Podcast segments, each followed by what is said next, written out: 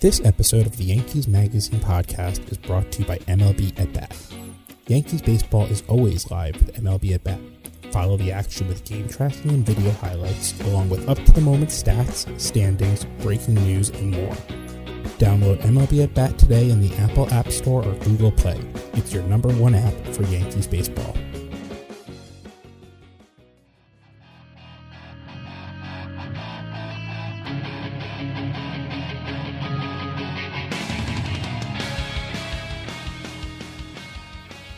Hello, hello, and welcome back to the Yankees Magazine podcast. It's a uh, season three, episode four. I believe we should call this the Gio Urshela Saves the Day edition.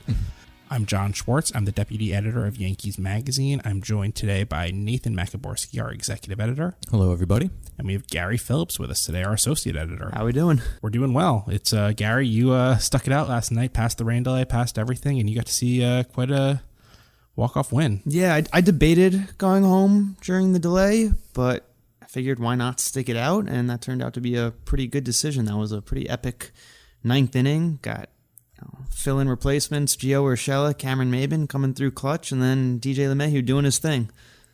Well, I think as Bruce Springsteen himself said, faith shall be rewarded. So good work there.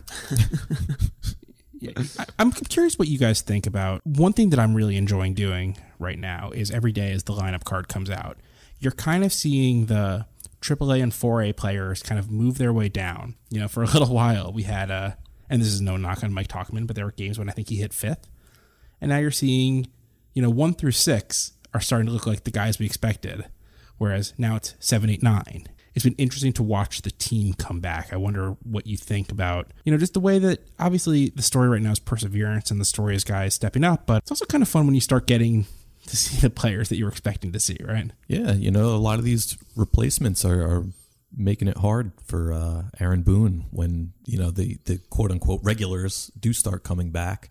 Uh, he's going to have some tough decisions to make. You know, there's there's guys who have uh, certainly earned playing time and have done a great job with the opportunities they've been given. So uh, you're right. You know, you're starting to see more. You know, the the lineup is starting to resemble more of what we expected uh, back in spring training.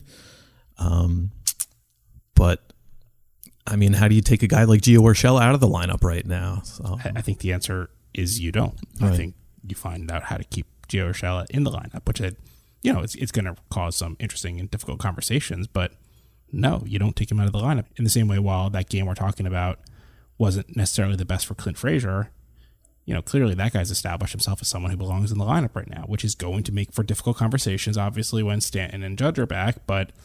And Hicks. And Hicks, of course. But like, if you look at the roster right now, Frazier should be playing. Absolutely, and the same goes for Urshela. And John, you mentioned guys coming back, and how it's fun to see them come back. I was talking with some of the writers yesterday. I'm curious what you guys think, but it's almost more fun in a way seeing these fill-in replacements kind of thrive and get these get this playing time and get these opportunities. I think even from like a fan's perspective, there's something a little relatable about this AAA player, this quad A player coming in, getting an opportunity, succeeding with it, there, there's something compelling about that that I think relates to a fan, where it's like Joe Schmo can do this. Well, maybe I could too.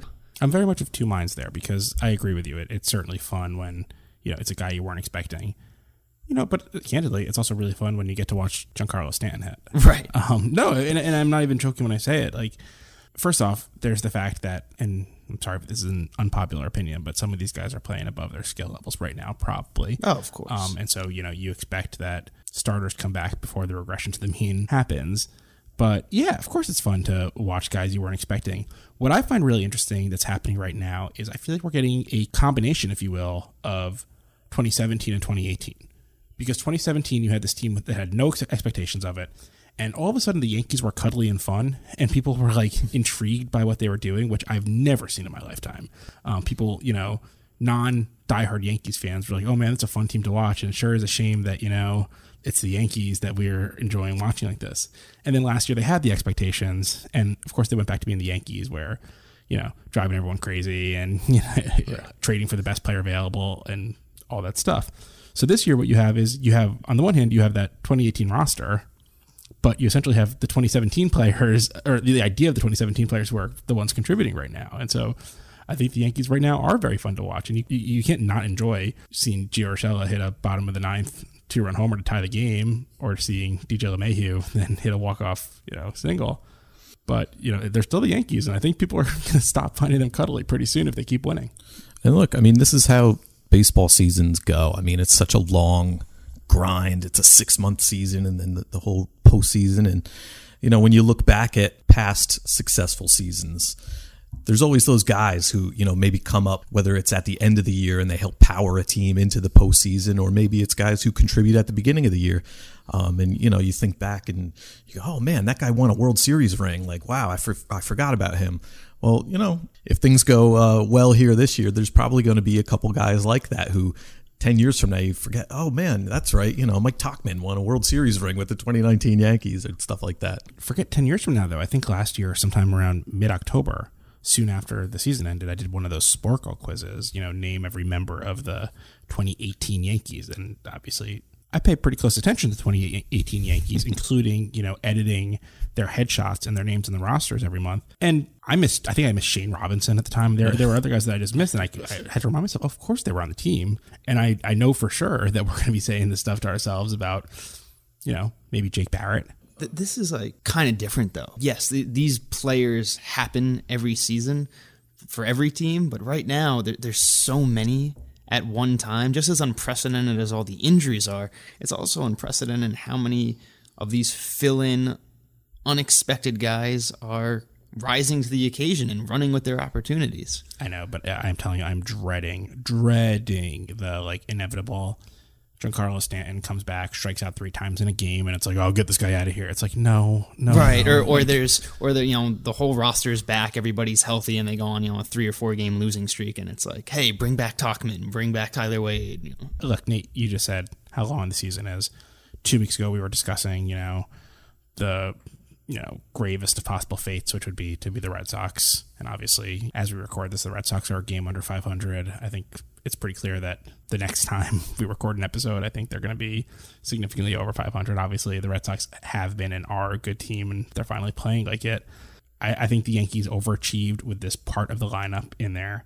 It's really, really cool, though, as we started the segment saying, to be getting some of these guys back. You know, Hicks is close.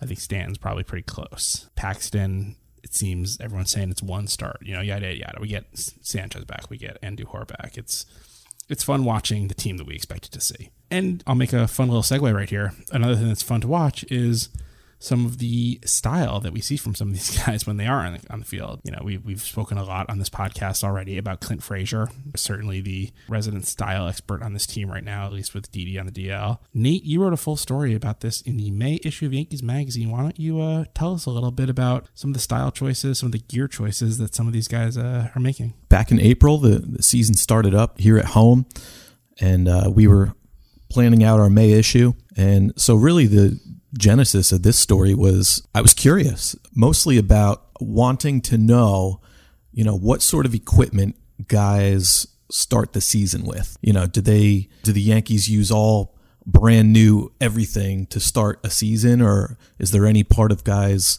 gear that they carry over from past years and I just literally like didn't know and I was just curious to to know how that all works. So um, I talked to as many guys as I could during that first homestand and uh, learned some interesting things. You know, a lot of guys do, in fact, carry their gloves over from previous seasons. Not all, but a lot. One that comes to mind is Zach Britton told me he's been using the same glove basically since he was in single A for like uh, over a decade ago. he's like, it's just, it's, it's held up well. So he's hung on to that. And then from there, we got into some of the other aspects of the gear that the guys use out there. The story started to, uh, you know, skew toward superstitions because guys obviously, uh, baseball players are a superstitious bunch. Um, you know, different guys talked about the bats they use and uh, if they're not doing well, what they do in terms of, you know, maybe borrowing another guy's bat or switching out their socks or their arm sleeves or all this different stuff. But it was just interesting to get a lot of different perspectives in one story because everybody kind of comes from a different place. Some guys are more superstitious than others, some guys are very style conscious, some guys could care less you know, I had a lot of sort of unanswered questions going into it, and I, I learned a lot from talking to these guys. as you started approaching the story, who was the guy who you said, this is the person I need to speak to? This is the person who's going to break this story open for me? Everybody's kind of fascinated with Aaron Judge, so I, I, made sure to speak to him on opening day, and you know he had some some good things to say about. You know he, he, he wants to look good out there. He's he's a young guy. He, you know he's conscious of uh, the, the footwear he's got during that uh, when he's out on the field, but uh, for him it's all about performance. You know he wants to if there's you know a, a new arm sleeve that they say is going to help you more than the old kind, he's going to go for whatever's newest and best and, and is going to help him perform at the top of his game. You're lucky you, you roll with them. If you're not feeling that day, you just baseball players are superstitious, so we just roll with what we're feeling. So you know, CC Sabathia, I was kind of bummed that he wasn't here on opening day because I was really excited to talk to him about, you know, everything that he chose for to start the new season with. Um, so I had to wait a little while till he got here. But, you know, I was, I was grateful to be able to talk to him. He wouldn't even reveal some of the, the choices he has lined up for this season. It's funny you mentioned CC. Uh, you know, one of the recurring jokes of this season and the idea of the replacements is, you know, the Yankees have a big clubhouse. It's a relatively new stadium. There's a lot of lockers in there and currently, every locker is occupied by a player, whether on the active roster or on the DL, except for the one right next to CC Sabathia. Mm-hmm. And a few of us were joking yesterday that they would probably bring in the like September style rolling locker before they gave away that locker.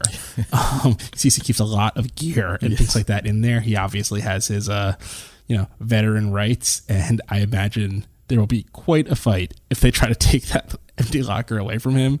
So it, it, it's a, you know there have been. I mean, the, the funny thing is they Jacoby Ellsbury doesn't have a locker right now. Mm. He had a locker all year last year. He doesn't have one right now, but CC still has an empty locker next to him.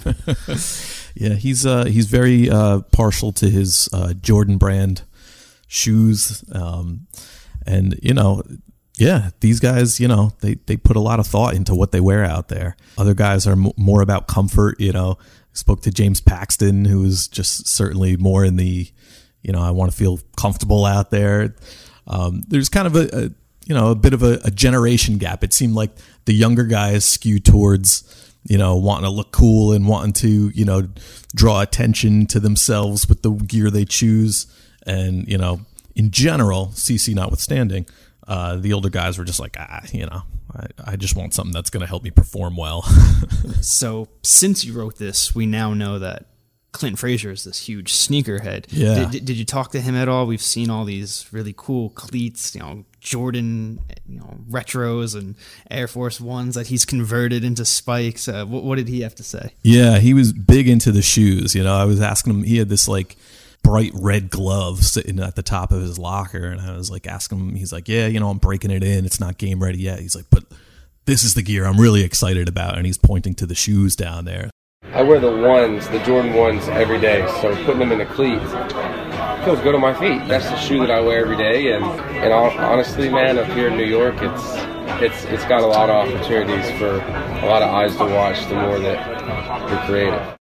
I probably would have uh, it would have behooved me to have done some research about shoes before going into that uh, interview. But uh, yeah, I mean, as you found out this week, right? He had some special pair that he busted out this week. Yeah, so he was wearing Travis Scott's Air Force Ones, hoping that Scott was going to be there after the Met Gala earlier this week. Mm. He's also converted an old pair of Jeter Jordans into cleats. He's he's got some really cool ones and really they're they're basketball shoes. A lot of right. what he's wearing, and he's just he's got a guy he was telling me that just converts them into cleats and puts spikes onto the bottom of them. Yeah, and you know, Aaron Judge was saying, uh, you know, he prefers basketball style cleats as well, not just because they're trendy or you know people like them or whatever, but they're easier to find in a enormous size and uh, they they provide a lot of support. So uh, he doesn't have to worry about you know a Zion Williamson situation where he's out on the field and it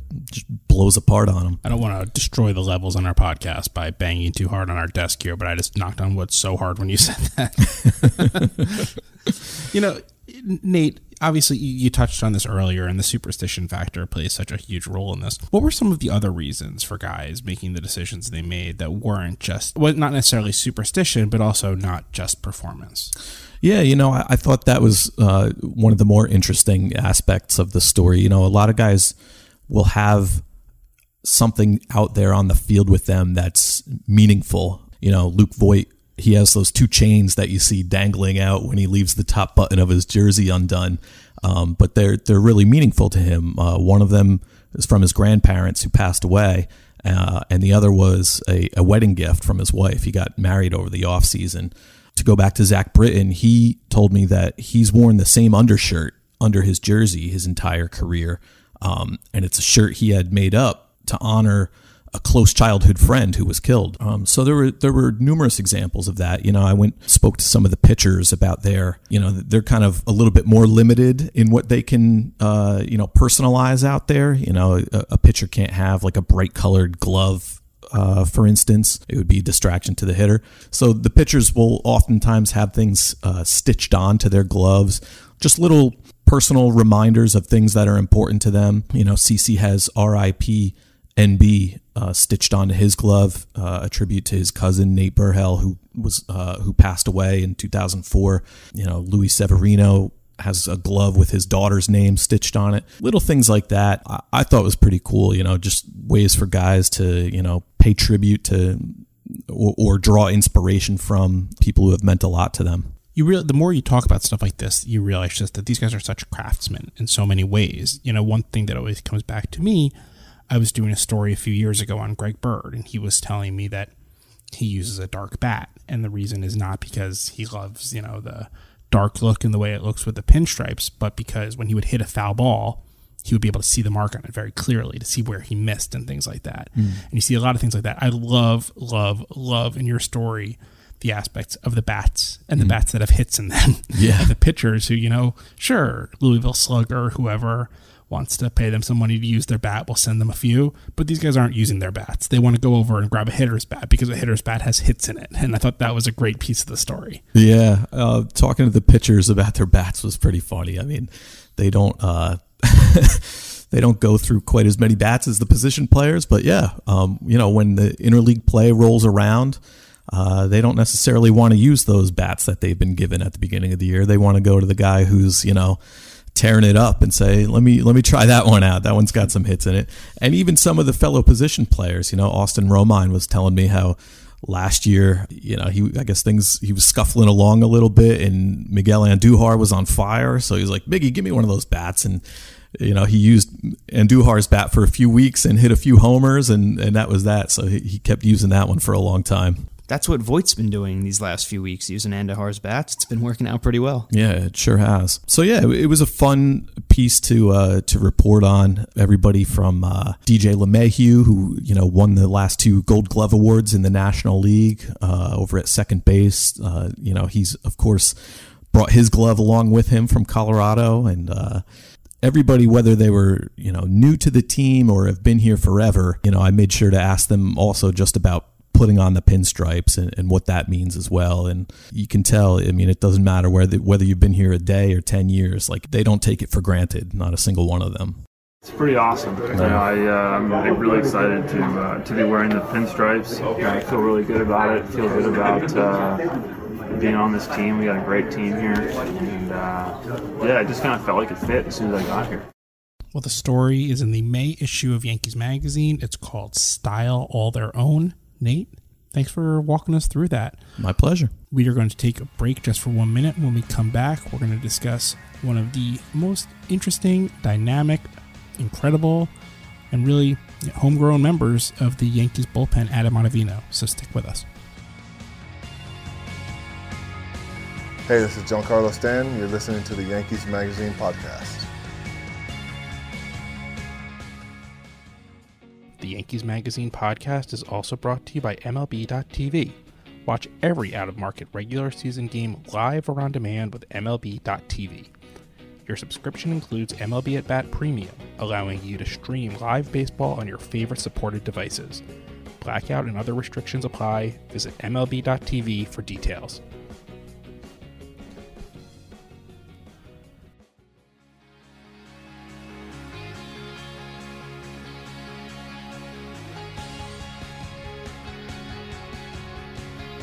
So, this episode of the Yankees Magazine podcast is actually going to be released on Thursday, May 9th. May 9th happens to be Billy Joel's 70th birthday. So, it's probably fitting that right now we discuss Gary Phillips' story, New York State of Mind about Yankees reliever Adam Ottavino. Gary. Wow, how's that for uh, some synergy there? Right, Guys, yeah. sometimes sometimes it just works. Yeah, a lot of, couldn't couldn't write the script any better there. Yeah, well, happy birthday, Billy. Gary, this is this was one that kind of from the minute that the Yankees signed Ottavino, it was kind of going to be a race between the members of the staff for who was going to get to write the Adam Ottavino New York boy story. It was kind of like the great New York subway race. You, know, you pulled away at the end and, and you got it. So, what was your what was your initial thought on how you were going to approach this one? My initial thought was going to be this is about a homegrown kid who grew up in Brooklyn, grew up in Park Slope, rooted for the Yankees as a kid, and basically how he made this dream a reality. But my thinking going into it was that it was really going to focus on his hey, he's a kid from Brooklyn, and there wasn't much more to it than that. And then from speaking to him and Lo his- and behold, speaking to him and his parents, I, I found out there is a lot more to that, and they are some really, really interesting people from top to bottom. You know, between Adam's analytical mind when it comes to pitching, to his days skateboarding as a kid, to his mother's background in education, and then his father is an actor and a, a judoka. You know, he practices martial arts, and all that kind of helped shape Adam into this pitcher that we see now, who comes out and throws some of the nastiest stuff you've ever seen in the majors. There are so many little nuggets and little details in this story um, that just make it really fascinating to me. How did you like? You know, how, how did you get his parents to sort of open up to you? Because they even were they the ones who provided the photos of Adam as a kid? They, they were. So there's some photos in there of him with his parents at Yankee games when they were little. There's a little league photo of him. There's one with him of Paul O'Neill in the 90s. But they, they were both very open. Even John Ottavino, uh, uh, the father especially, gave me a lot of breadcrumbs to follow up on, which then I did with Adam, then I did with his mother. So th- they were really eager to speak and kind of share their story. And the more they talked and the more they talked about their own experiences, I realized how obvious it was that this had helped shape Adam as a pitcher, even though their experiences and their backgrounds weren't necessarily in baseball.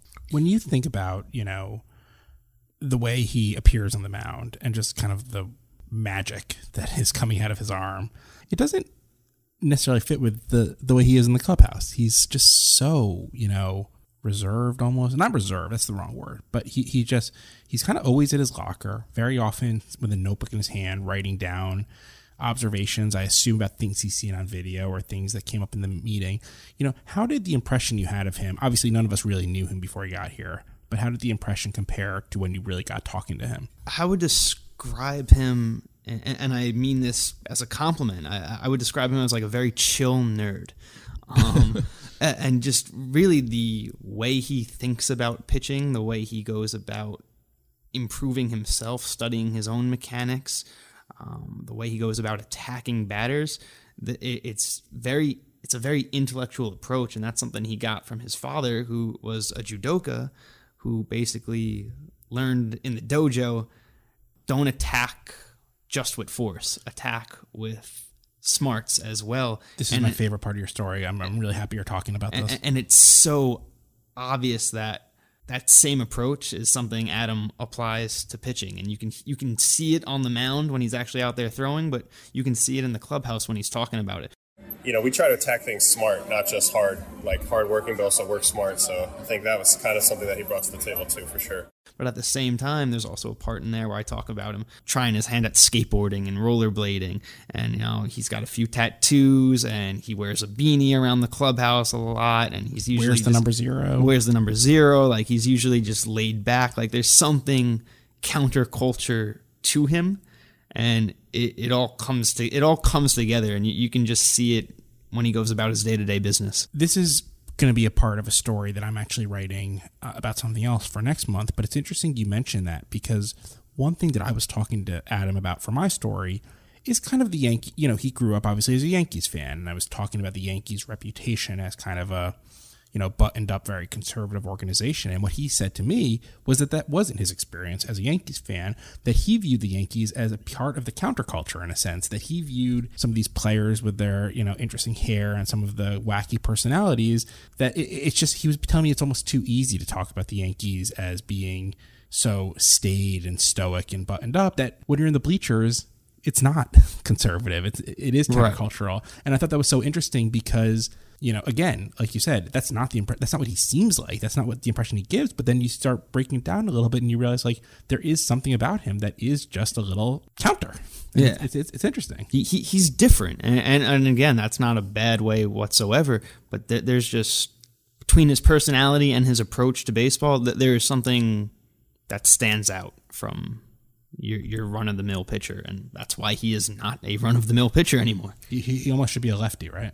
You know, when we think of uh, you know baseball hotbeds, you know, you think of California and Florida and the Dominican Republic. You don't necessarily think of Park Slope, Brooklyn. Not yet. Not yet. but um, it seemed to me when I read this story that you know the skateboarding aspect in some ways had an impact on him as a pitcher. It seemed like uh, you know sort of the light went off in his approach to pitching and it was kind of tied to his, his his, love of skateboarding. Right. So his mom was telling me, and, and she absolutely hated the skateboarding and the rollerblading and sure, the yeah. dirt biking. That that that was not her son's favorite hobby, but she was telling me just like anything else he ever did. If he was going to do it, he was going to take it seriously and he was going to try and be really good at it. And that's how he approached skateboarding. It turned out he wasn't so great at it, so he didn't continue with it. But what it taught him was not everything has to be a competition against another human being. Not everything has to be all about making a team.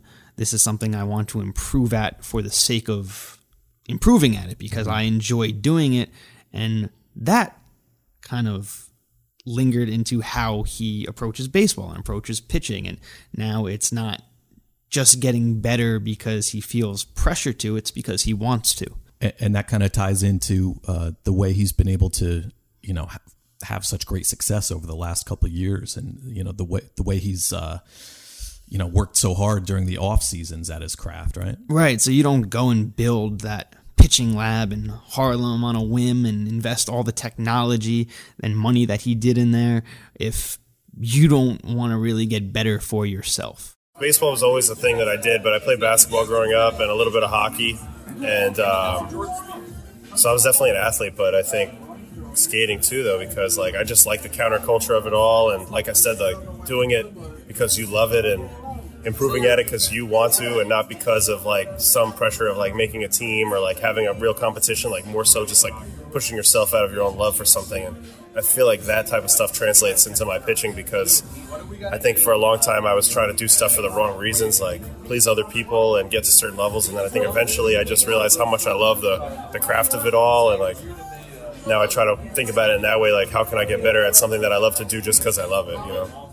That, that's what he did, and we've seen he has tremendous work ethic. And again, you combine that with that intellectual approach, and that's how we have this pitcher out here who makes the ball dance like it's a cartoon. So let's talk about that because you know this wasn't a big part of your story, and I like that it wasn't. It you know gives us room to write more. Adam, out of you know stories moving forward. Do you think in all of his analytical approach and all of his you know use of all the tools that are there, do you think he actually knows why his ball moves the way it does? Absolutely. Uh, I, just from talking to him, and we didn't get into the lab too much, but he's got high speed cameras in there. He's got flight tracking technology. I mean, he studies video of his mechanics and his grips and his release points frame by frame to the point where he knows exactly how the ball should be in his hand, where it should be, what angle it should be coming out when he releases it. I think he knows better than most or maybe any pitcher in baseball exactly how it should feel and look. So then why can't everyone do that? I, I think part of it is the repetition that he puts into it. Part of it is the time and the amount of money and technology that he invested in this venture. So I I think if you have the drive, I, I, think a lot of people could, but he's done so much experimenting at such a high frequency that he's just ahead of the game at this point. I also think, you know, it's in addition to that drive, it's the, you know, the willingness to power through the tough times. And, you know, we're, we're getting to know Adam Ottavino here in New York now, but he's been around for a while and he's been through a lot. Yeah, so, I he mean, wasn't always so good. no, he, he and you you know dive into it in, in this story. Like he's he's battled through some pretty low points in his career. Right. He's you know, he came up with the Cardinals as a prospect, you know, struggled in the minors, struggled as a starter when they first called him up. I think he gave up what it'd say, 21 earned runs in like 22 innings, something like that his rookie year. He had some bad years in the bullpen with Colorado. He had Tommy John surgery. He had another really bad year when he came back from that. And that was when he realized, okay, I really need to make some changes and figure some things out. And that's when he built that lab that was prior to the 2018 season. And then he goes out, has this phenomenal season for Colorado, signs with the Yankees, and he's still doing the same thing. But I, also think it's really fun for him. I, I- I think he enjoys the science and the studying that he does. The story, as we said, is New York State of Mind. Gary, really just a great look at him. I think that I, I really, you know, there are certain stories that you just really hope that, you know, everyone reads because this is a new guy to the team. Not that many people know him yet, and I, he's going to be around for a little while. I think this is a great introduction to, you know, just a really interesting, solid pitcher. So nice. And I would add, you know, I hope that people pick up the May issue uh, and read this story because, you know, when I look at these photos that his family provided of him, you know, as a kid at Yankee games, you know, it's just he looks just like thousands of kids that we see here every Right. night, and I think it's really, you know, in in some ways very inspiring. You know, there's just you know so many kids out there who have that dream and who grow up in New York and have that picture of them with a current Yankees star and hey maybe you know 20 years from now that they'll be here you know pitching in the Bronx Well, thank you guys both for the kind words. And yeah, pl- please do read it. I-, promise you, you will learn something new and interesting about Ottavino. Uh, really one of the more interesting personalities on this team. So please make sure to pick up this issue, the May issue of Yankees Magazine. We're just getting started in discussing some of the awesome content that we have for you in there. In a couple of weeks, we'll talk about my story on Gary Sanchez and the incredible way he approaches his reliability and accountability. There's also a really good Q&A with Brett Gardner. I have another story in there about Trenton Thunder manager Pat Osborn. So we're gonna we're gonna walk you through a lot of that stuff in episodes to come. But in the meantime, please pick up the issue. Please visit yankees.com/publications to purchase individual issues or to buy a subscription. Yankees.com/magazine where you can read our long form content, and of course follow us on Twitter at Yanks Magazine. Our podcast is available at yankees.com slash podcast. Please, please, please subscribe, rate, review. If you have friends that you really, really like, make sure that they like, rate, and review it as well. If you have friends you don't like that much, them too. Let's let's let's get everyone on board here. And we will speak to you in a few weeks. Thanks so much and uh, have a great day. Hi, this is Tommy Kahnle. For more stories like the ones you've been hearing about, subscribe to Yankees Magazine by visiting yankees.com slash publications or by calling 800 GO YANKS.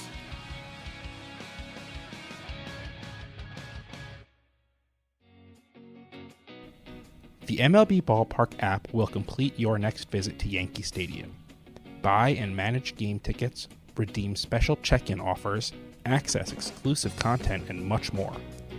Download the MLB Ballpark app today by visiting yankees.com backslash ballpark app.